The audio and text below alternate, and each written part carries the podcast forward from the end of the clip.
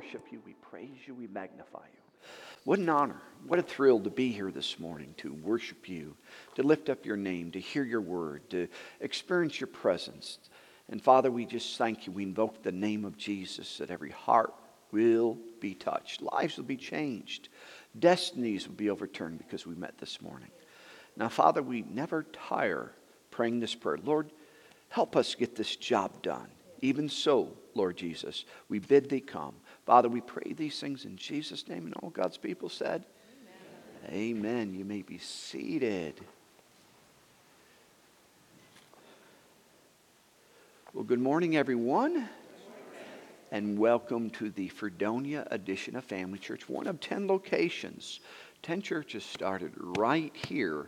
Uh, and throughout New York, Pennsylvania, and uh, Europe, and we're just going to believe, let's just win the world together, amen, from from this place, amen. So we welcome and greet each and every one of you. I know it's summertime, it's uh, we have three months of good weather in a year, and folks are traveling and so forth, but it, it's always nice. You know, what, what happens in summertime, we're so Christian-like that we take turns going to church, right?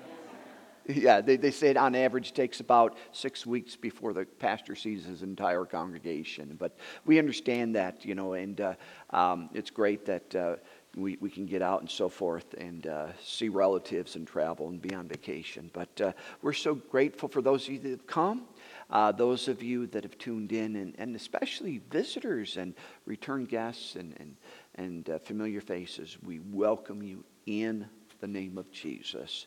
Uh, without further ado, if you have not gone already, if any of the kids, are, uh, if you've not gone to your program, you can go ahead and go to your program.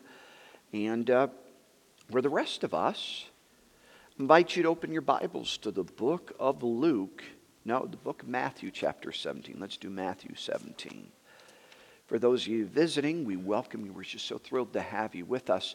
We always encourage our, our people that do come to bring their Bibles or their e-device and follow along.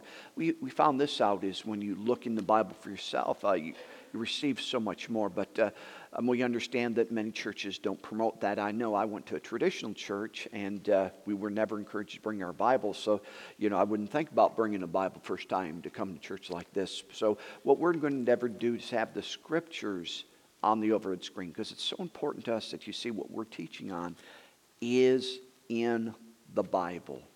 And so, um, and we're, we're we're on a series, and uh, it's been weeks and weeks. Actually, we started this series back in May, actually the first week of May, and uh, we, we've been uh, on it for, uh, this is about our seventh message. I know we, we've been traveling and so forth and other things, and but uh, I, I believe this This message that we're sharing is so important for the day that we live in. And what we've been talking about here is a supernatural supply. That God is a supernatural God. Everything that God does is supernatural. And God wants to be supernatural in all areas of our life. And the same uh, thing is with our area of supply and meeting our needs. It, it, he wants us to do it supernaturally. But so important for us. Uh, to know, number one, that he is. Hebrews eleven six says, "He that um, God has rewarded them that diligently seek him," but you must believe that he is. And so the first thing that when it comes to supernatural supply, we must believe that he wants to do that. And that's why we're looking at the Word of God. And uh, and as we, we looking at these things, it will endeavor to help us get our thinking right. We've said this in the series, um, if we're thinking wrong, we're going to believe wrong. And if we believe wrong, uh, we'll have wrong. And so we're, we're looking at the Word, and we're taking time uh, about God wanting to meet our needs supernaturally. And why is it so important? Well, you, you just go outside these doors and go to the nearest gas station, you know. It's like that joke. Uh, a husband has said to the wife, "Hey, I want to take you out to someplace very expensive." And he takes them to the gas station, you know, you know, and so, you know, the gas prices have probably more than doubled uh, in the last year. Of course, inflation, I think, is forty plus percent, and prices are up. And um, if you try to buy certain things, there, there's great leanness. Uh, people can't get parts and so forth like that. And if your your focus is just solely on everything that's going on in the world, uh, you'll be singing that hee-haw song, doom, gloom, and agony on me. But uh, thank God we have the Word, and we can be focused on the Word. And God is the same yesterday, today, and forever. God has given us His Word to show us that He wants to take care of us no matter what the economy is saying. And we have so many wonderful examples that God even likes to show off a bit. When when everyone else is suffering and having lack, and uh, he, he likes to show off and and that do things supernaturally for His people. So we've been looking at that. And so it's so important. Uh, concerning that. And also, uh, this is a little bit more family news. You know, we want, we want to get magnificent. This is the name of our building, Paid Off. And uh, we, we need to know this, that God has a supernatural supply. God's been gracious. He, he's given us this building. Uh, we owe about a million dollars on it. And so, uh, even though things may be lean out there, I mean, you know that God's supply Uh, can be magnified in a time of famine. Amy Semple McPherson, who uh, started the Four Square denomination and built Angelus Temple at the time, was the biggest uh, church building in America. She, she built that during the Great Depression and built it by cash and so forth. And so, uh, why are we bringing this up? Because if we're, we're saying, man, it's it's so bleak. There, there's no money out there. There's Uh, things are, are dying out there. If we believe that, that's what we're going to have in our life. But man, if we, we look at what God can do, not only will our lives be uh, enriched, but uh, the, the church building uh, can be enriched. I believe that, that, and it's been on my heart to get that paid off. And, uh, you know, with the Miracle Crusade, uh, we're believing God for thirty thousand dollars. Now, why do we do that? Well, the ministry uh, team comes, and they come on their own expense, and we, we'd like to underwrite those expenses, and that way they come and bless, and you can have that crusade. But also we want to take the seed that we sow and use it as a harvest against this building. And so we trust that everyone is, is doing their part. And you may say, well, what if I, I don't have any money? Well, the Bible says this, He gives seed to the sower. And if you ask God for seed, He'll give you seed. Then He'll multiply that seed. And again, just a reminder, I would never ask anybody to do something um, that I wouldn't do. I, I feel always as a pastor, I must go first. I must be the first example. And, you know, in the area of giving, uh, you, we made mention of this, that uh, we're believing for thirty thousand dollars. So Nancy and I want to give ten percent of that. And so uh, we wanted to give uh, three thousand dollars. And uh, we did it. And also my organization, which I travel, wanted to give twenty percent. So we gave nine thousand dollars. I meant six thousand dollars, excuse me. So six plus three is nine thousand, almost ten percent. And you know what? You know, it just wasn't enough. So we just decided to round it up. And so Nancy, as of today, we gave ten thousand dollars to this. So, so praise the Lord. Now, did we have it when we started? No. Give seed to the sower. Now, don't get me wrong. Once we found this out, we began to save, to save in order to sow. And, uh, you know, this stuff works. This stuff works if you dare to believe God.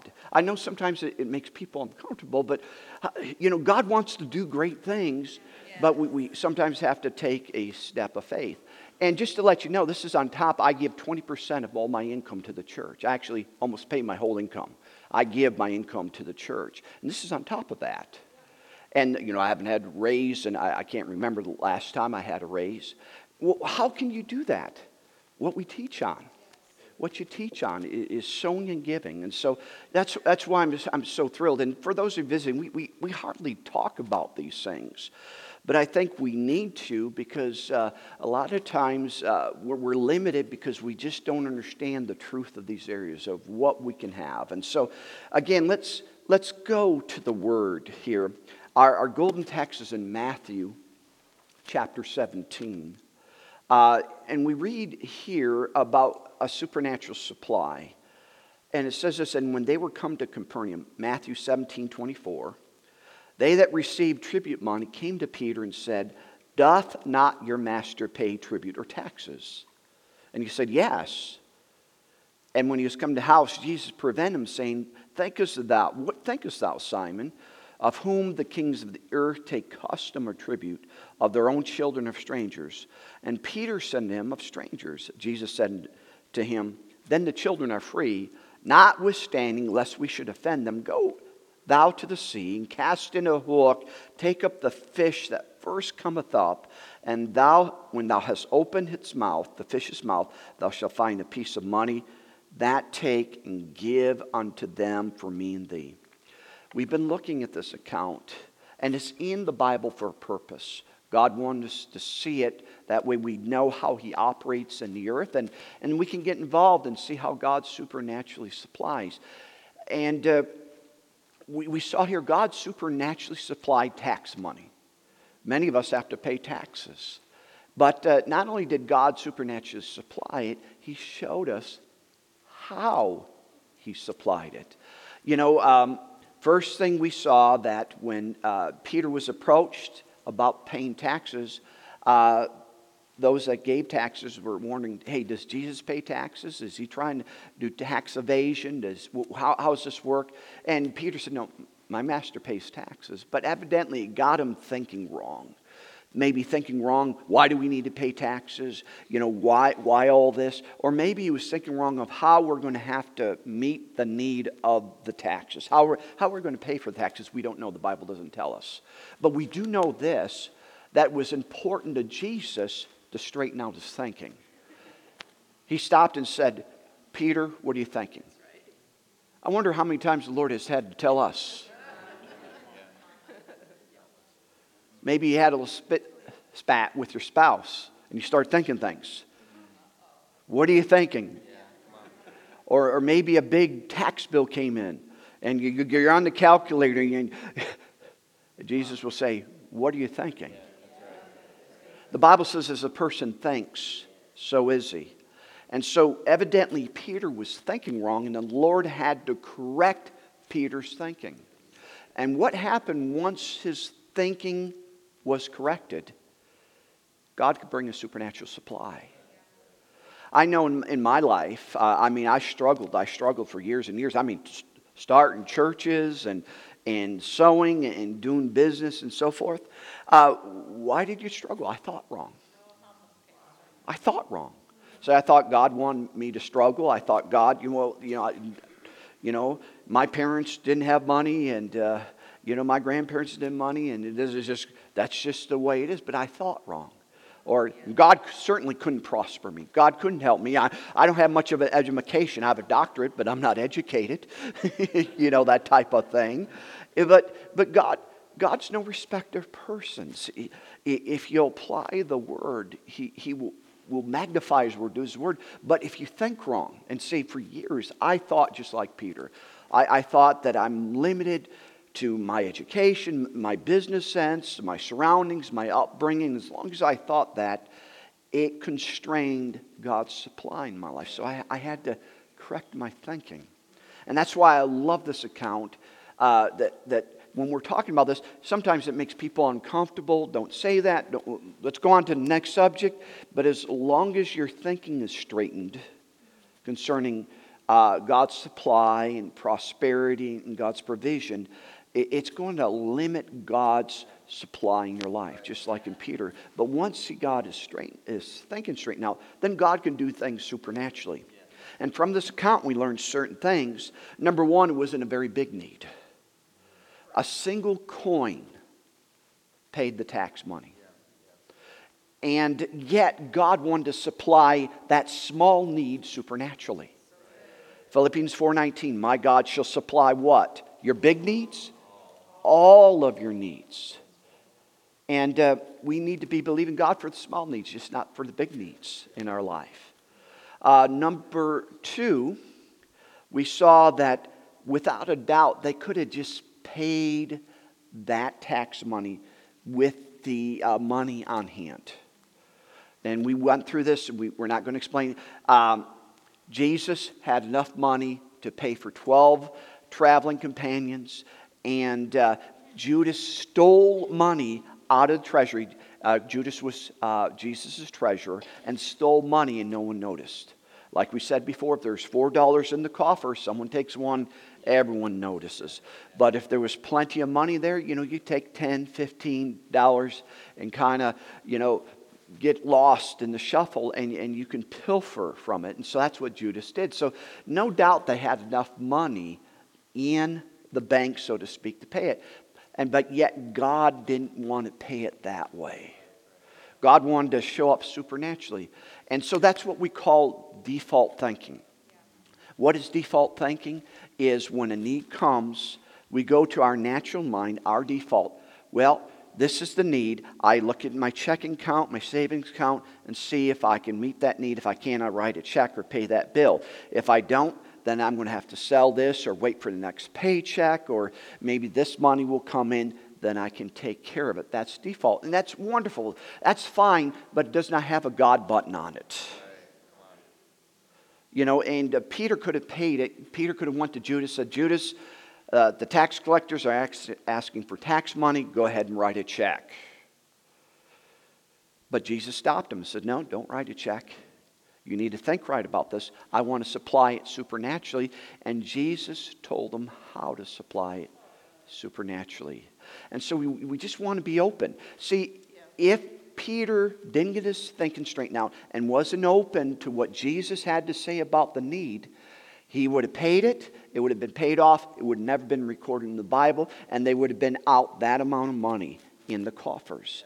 But God, in, in this little incident in, in, in life, this little need, he saw fit to, to show us in the Bible, again, for our admonition, for our learning. And so we're, we're, we're endeavoring to think right about our supply and to change our default Uh, settings and saying, God, how do you want to supply? You may have the money on hand.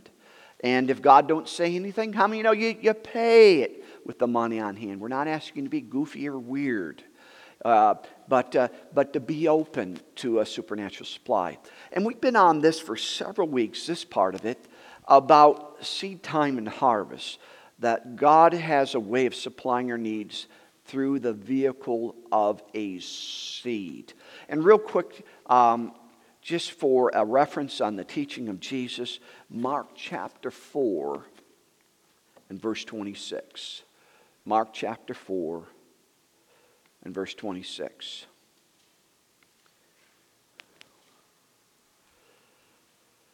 And these are the words of Jesus. And he, Jesus, said, so is the kingdom of God as a man should cast seed in the ground. And he should sleep, rise night and day, and the seed should spring and grow up, he knoweth not how. For the earth bringeth forth fruit of herself, first the blade, then the ear, and the full ear, corn in the ear. And when the fruit is brought forth, immediately put in the sickle, because what? The harvest is come. Here, Jesus tells us how the kingdom of God operates.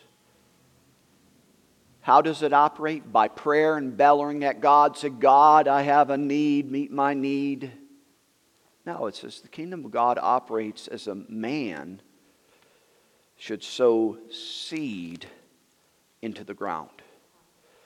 So Jesus is telling us this is how the kingdom of God operates. This is how God operates. This is how things work in God's kingdom.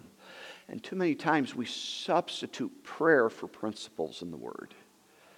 And here, Jesus is saying, if you can understand planting a seed in the ground and allow it to mature and harvest, you can understand how God operates and how to get things from God, how to get things in your life.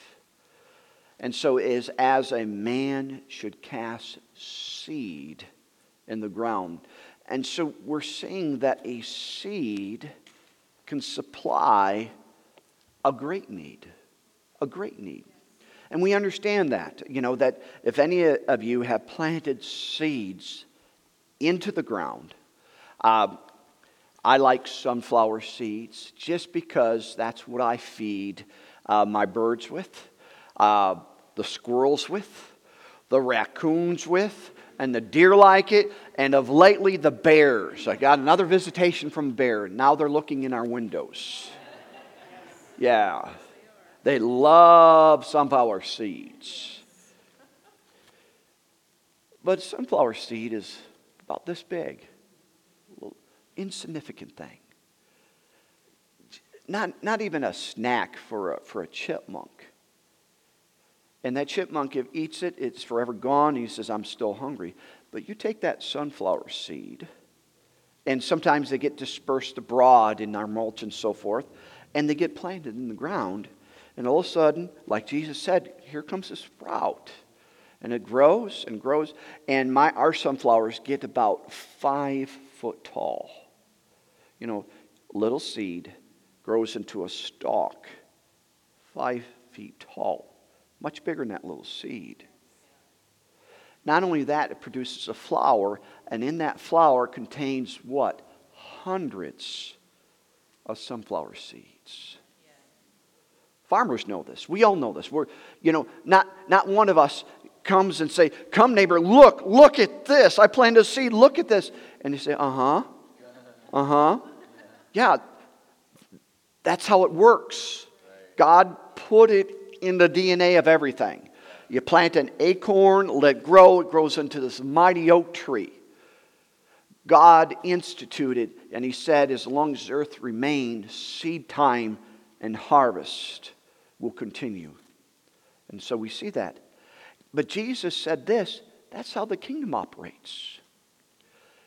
And you know what we do a lot of times is this, we want the harvest of the sunflowers.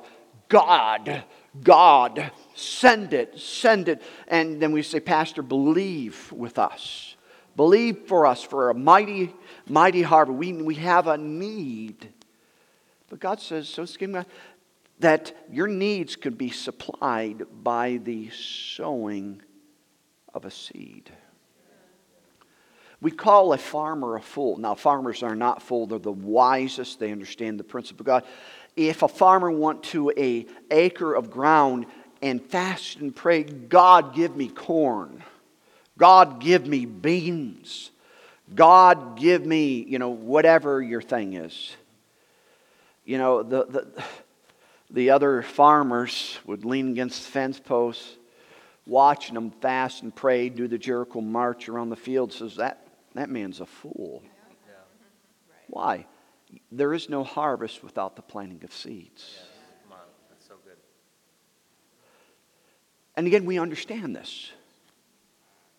And if a farmer wants more harvest, what does he do? He prays to God for more harvest.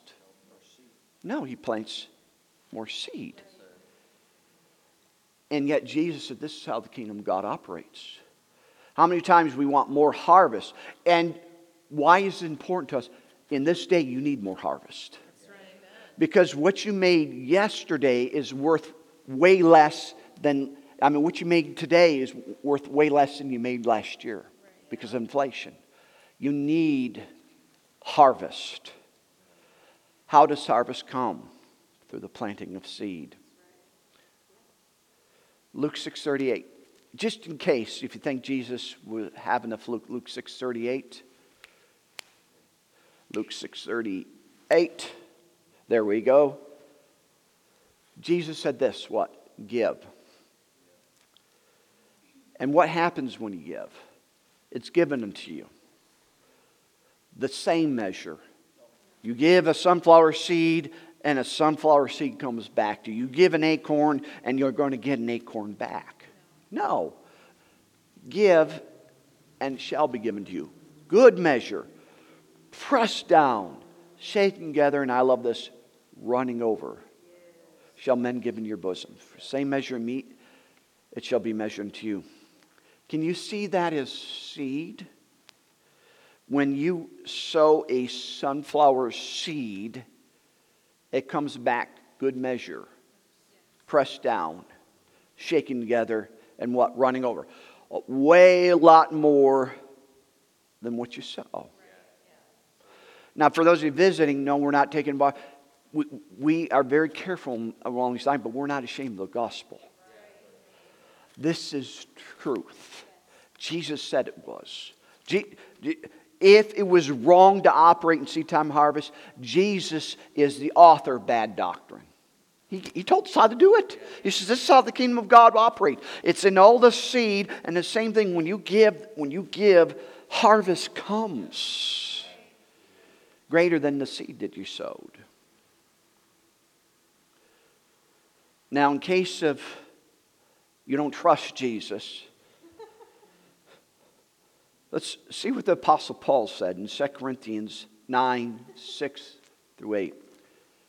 But this I say, he that soweth sparingly shall reap sparingly. He that soweth bountifully shall reap bountifully. What is he talking about? Sowing. What is he talking about sowing? He's talking financially. And, he, and notice, it's, it's not up to God. He says, he, it's depending on your sowing, your, your giving. If you sow very little, God, God will bless it in good measure, pressed down, shaken, gather, running over. But if you only plant a few seeds, that's all God can work with. Yeah. But if you sow bountifully or, or much, so shall the harvest be much. Let's read the next verse. Every man according to his, as he purposes his heart, let him give, not grudgingly of necessity, for God loveth the cheerful giver. And God is able to, if we sow seeds, what can God do with seeds we sow? God is able to make all grace abound towards you. I don't have time to teach on grace, but there's a grace to prosper. There's a grace. The believe D N A in a seed to be planted and bring forth this stalk in all these seeds. We see it in nature as a natural law. But in the kingdom of God, we call that grace. Grace is God's ability beyond our own.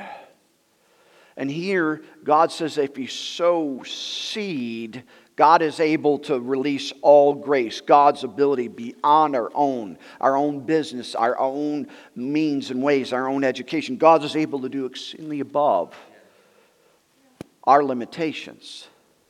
God is able to make all grace abound to who? Towards you that soweth. That, and I love this. You always, having all sufficiency in all things, in every good work.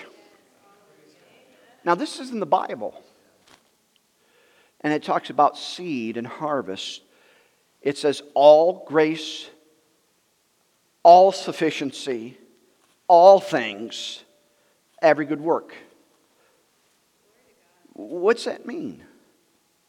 All grace means all the stops pulled out. Full measure.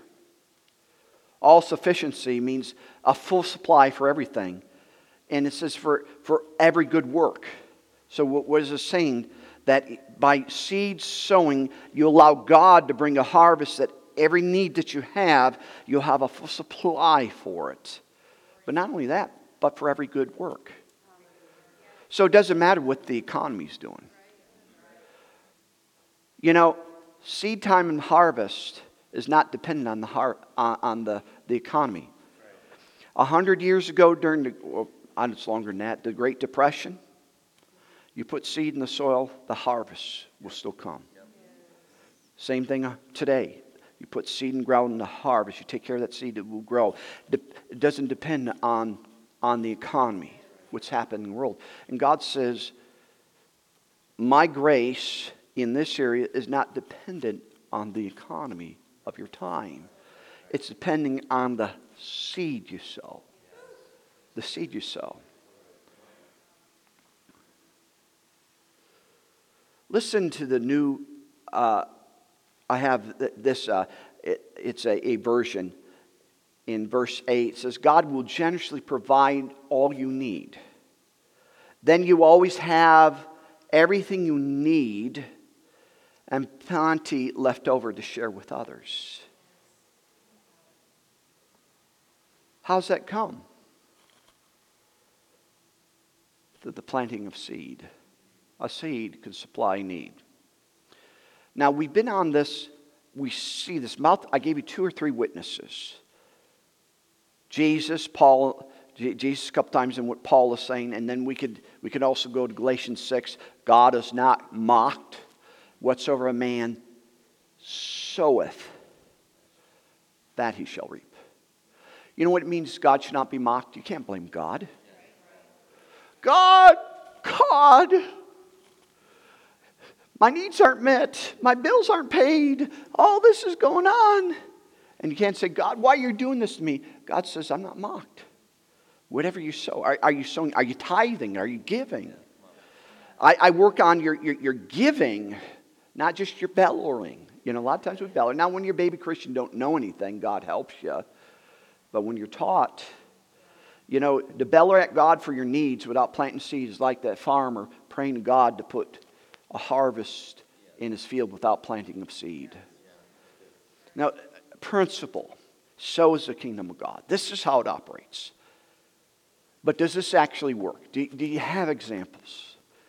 Glad you asked. Turn with me, finally. For three weeks I've been trying to get to the scripture. Three weeks now. First Kings chapter seventeen. First Kings chapter seventeen. Starting with verse ten.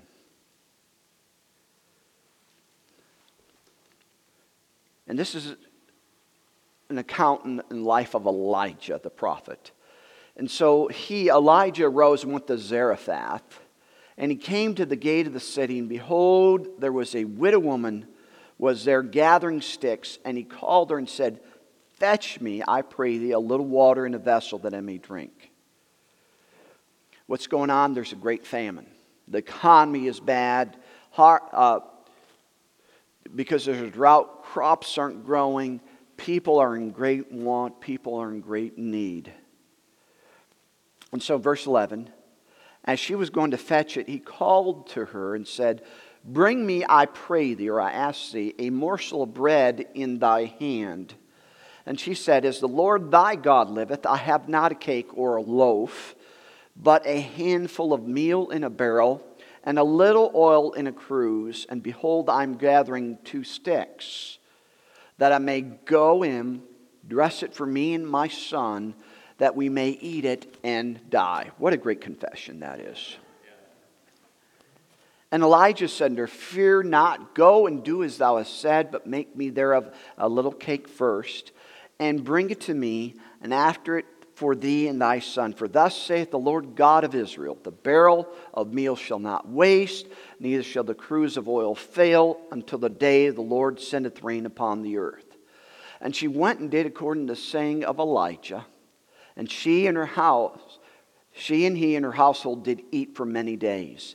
And the barrel of meal wasted not, neither the cruse of oil fail, according to the word of the Lord by that spake by Elijah.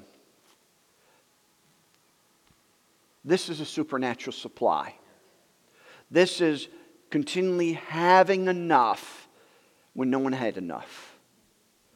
This is a supernatural supply in a drought, in a famine, in recession, depression. But notice this, the woman didn't have very much. Most people look at what they have. Like this woman says, I certainly don't have enough. After I eat this, we're going to die. We're going to go bankrupt. I'm going to lose everything. I, this is it. This is the end. It's over. Hasta la vista. You know, go to jail. Do not collect two hundred dollars type of thing. Isn't that true? Here, he, he, asks, he asks for some bread and says, I, I don't have a loaf. I, I just have a little flour and a little oil just to make a, a, a cake, a hand size. I'm going to gather a few sticks. I'm going to bake it. My son and I are going to split it. Then we're going to die. That is it. And, and there's nothing more coming in.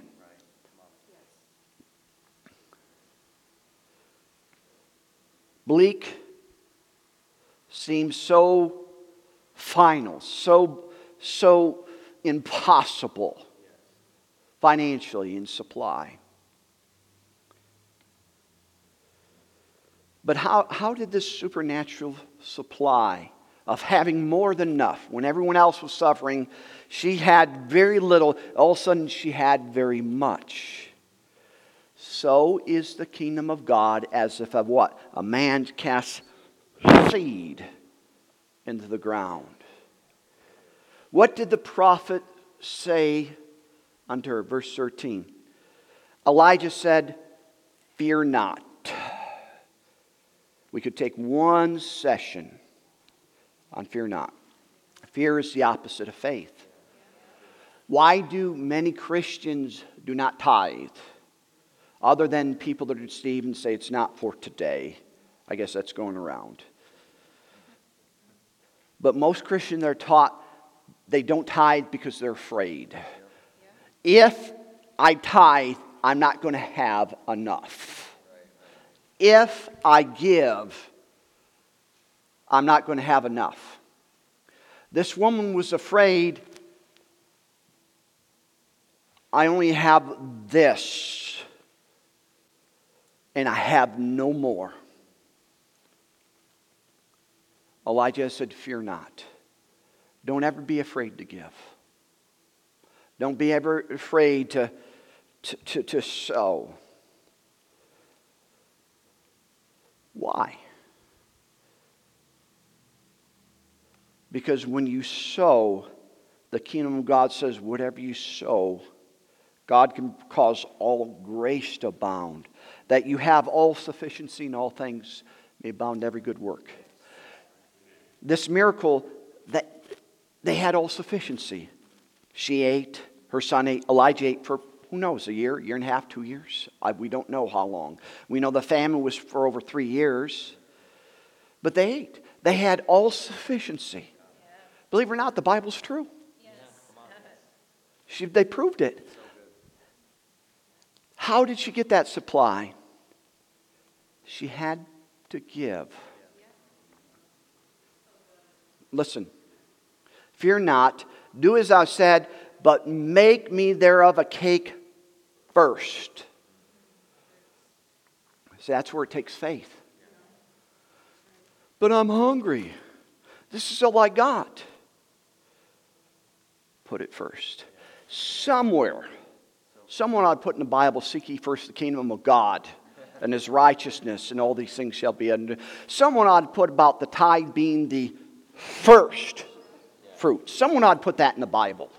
It's all through the Bible. God doesn't want the bottom. He wants the top off the first. Because it takes faith. It takes faith to put God first. Because we like to give him the leftovers. And if we give him the leftovers, we get left over.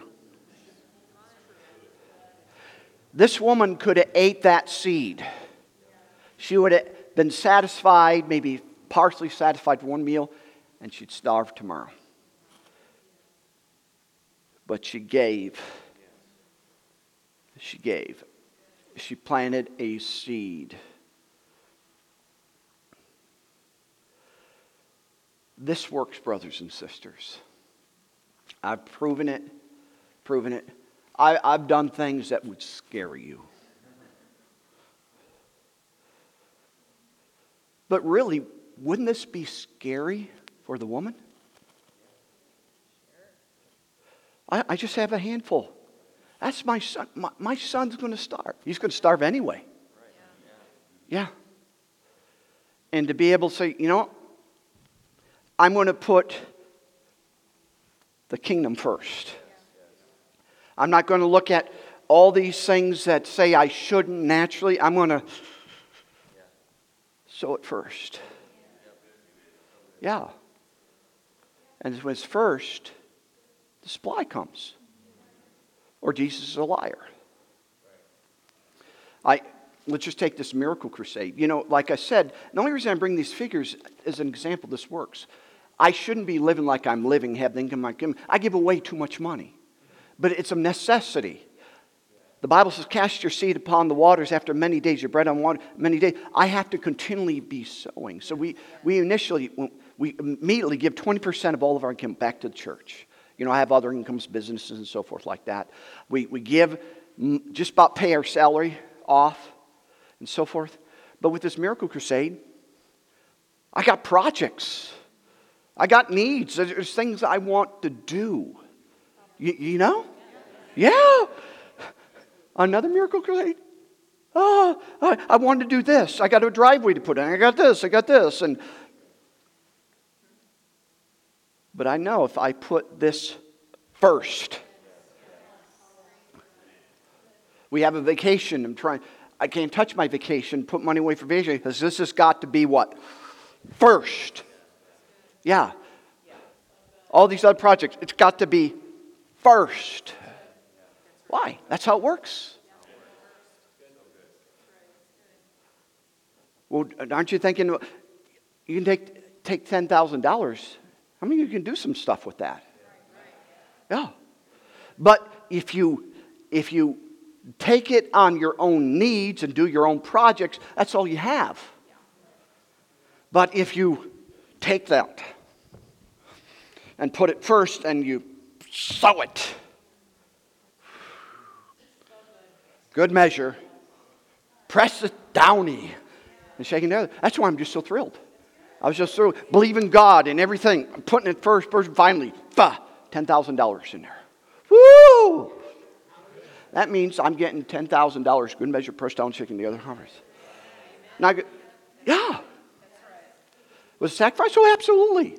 For months, been scraping, getting the stuff up because I want to put this first. And I'm showing how it works. How it works.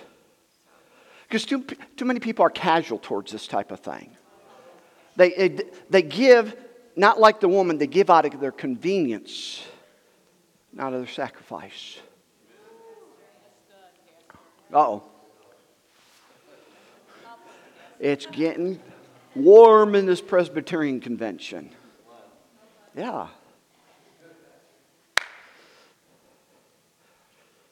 Pastor, you shouldn't. You shouldn't have said that. All right? Let's get back to Jesus. Jesus. Blessed Jesus. Is that your stuff? Story time. Blessed Jesus is watching people give into the treasury, the offering. He's watching. Does Jesus watch offering? Of course he does. And they that have much, they tip God because they give out of the abundance. So I, I, I, this is convenient for me to give. Now, these aren't in my notes. I'm speaking by the inspiration of God. So Jesus is watching. These rich men, that's, that's convenient. That's convenient for you to give. And there's this poor widow woman. We don't have an offering bucket out here, do we? No. Poor widow woman. Who knows? Maybe she had a cane. We don't know. It says she had two mites, which two pennies, two nickels, two quarters. You got one coming? Bring it on up here. Bring it on up here. So. Let's let's do this that way. The camera. Rich man. Well, yeah. Here, here. I got I got a pocket full of money. Here's a twenty. Put my hundreds back in. Ooh, I gave. Maybe got that little rose pin. You know that. You know, little pin said I gave, or a little sticker. And a widow woman. That's all she's got. Can't buy much with it. But but it's all I got.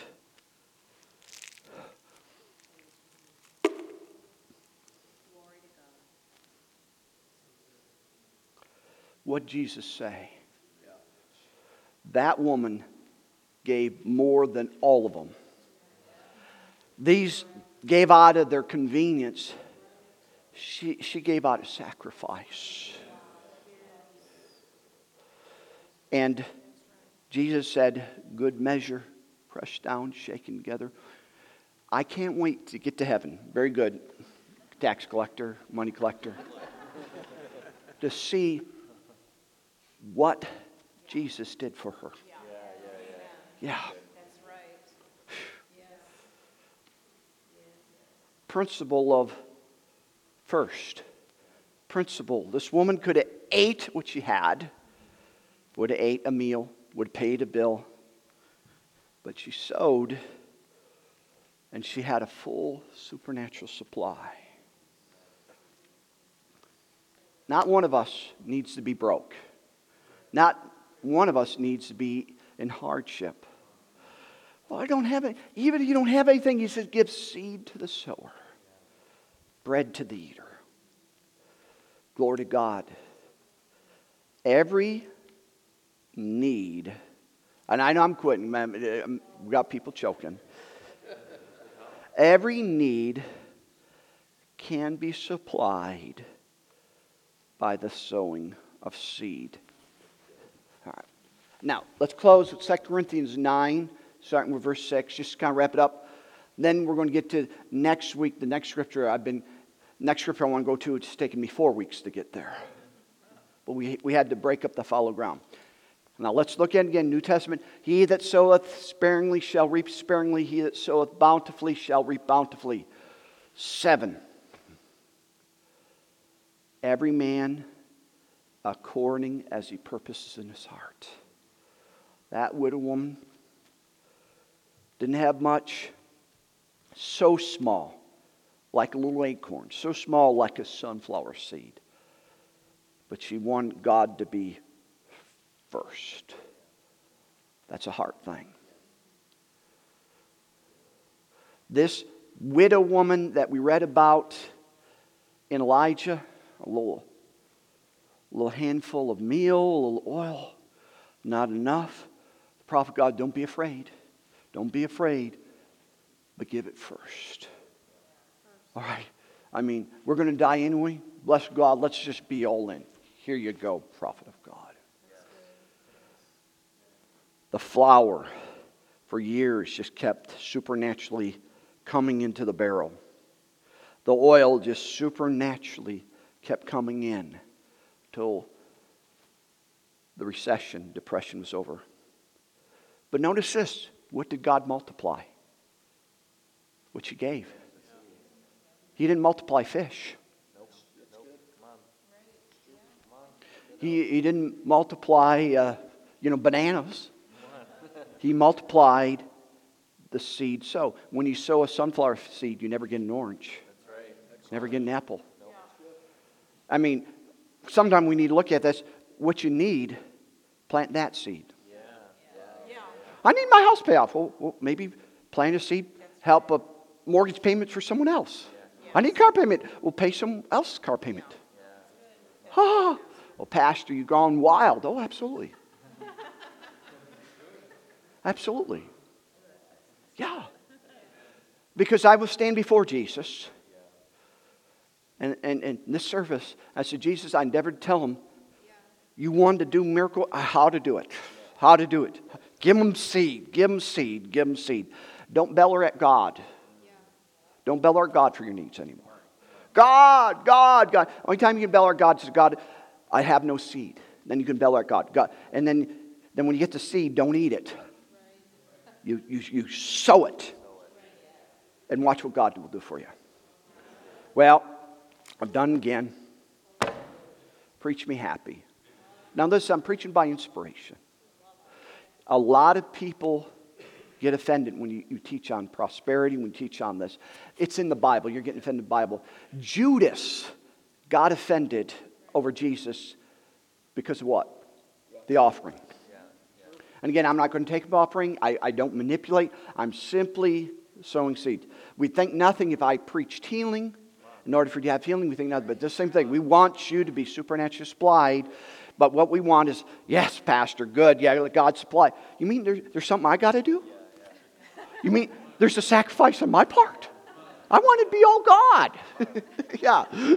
That's like a farmer saying, I don't want to plant any seed. I want to eat all my seed and have a harvest too. Yeah.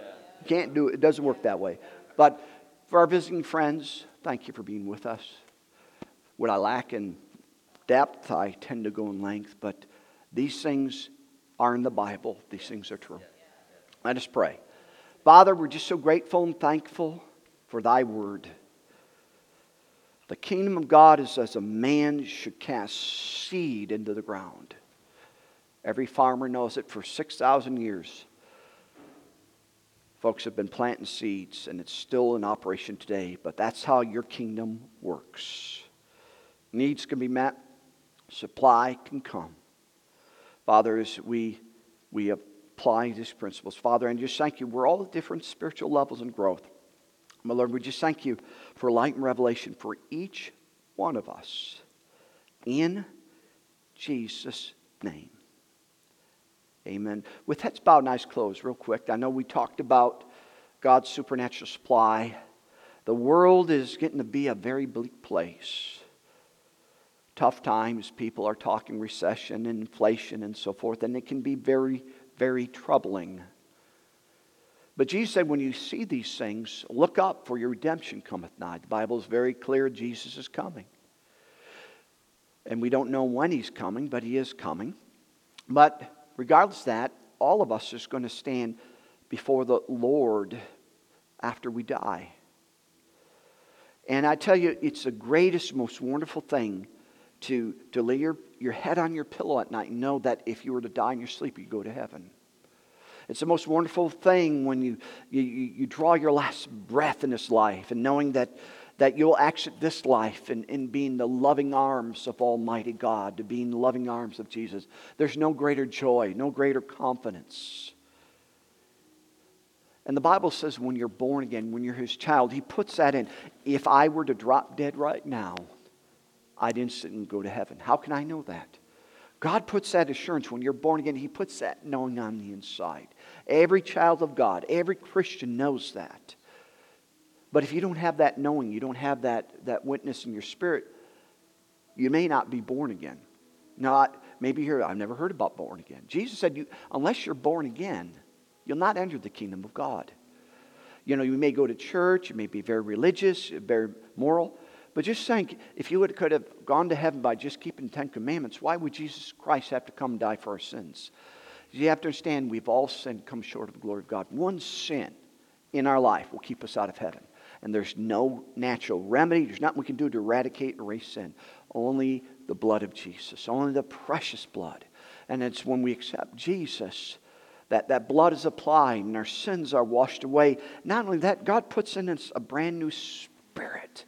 His likeness, his character. And that's where that knowing comes. That that when we pass, we know that we'll be in the loving arms of God. And uh, anybody here or online, if you don't know for sure that you're Christian, know sure that you, you you die and go to heaven, you can know for sure. The Bible says, whoever calls on the name of the Lord shall be saved. So with that, it's about nice close real quick. Is there anybody here that you can also say, you know, I, I've never been born again. I, I, I want to be born again. I want to receive Jesus. Raise your hand. Anybody here? I know we're mostly home folks, but we just want to make sure. Especially those watching online. If you're not sure, go ahead and raise your hand. I can't see it, but God can. Anybody? Real quick. One last invitation. Maybe you're here and you have been born again, but you're what we call backslidden, or the Bible calls a prodigal son or daughter. That simply means you have been born again, but you know in your heart, that knowing area, that you're not walking with God. You don't have peace with God. You don't have confidence because you know you're doing wrong or gone the wrong way. You may have got distracted. You may have got hurt. You may have got sidetracked. You may. It doesn't matter what caused you to walk away from God. But to be like the prodigal son in the Bible, when he came to his senses, he came back. And when he started to come back, his father ran out to meet him. And that's what God will do. If you, you'll just respond to his love, he'll run out, he'll bless you, he'll help you, he'll turn things around in your life if you'll let him. And if that's you, you're what we call backslidden or prodigal son and daughter, that's you, go ahead, raise your hand. Anybody? Just want to make sure. Make sure everyone knows God, everyone knows Jesus.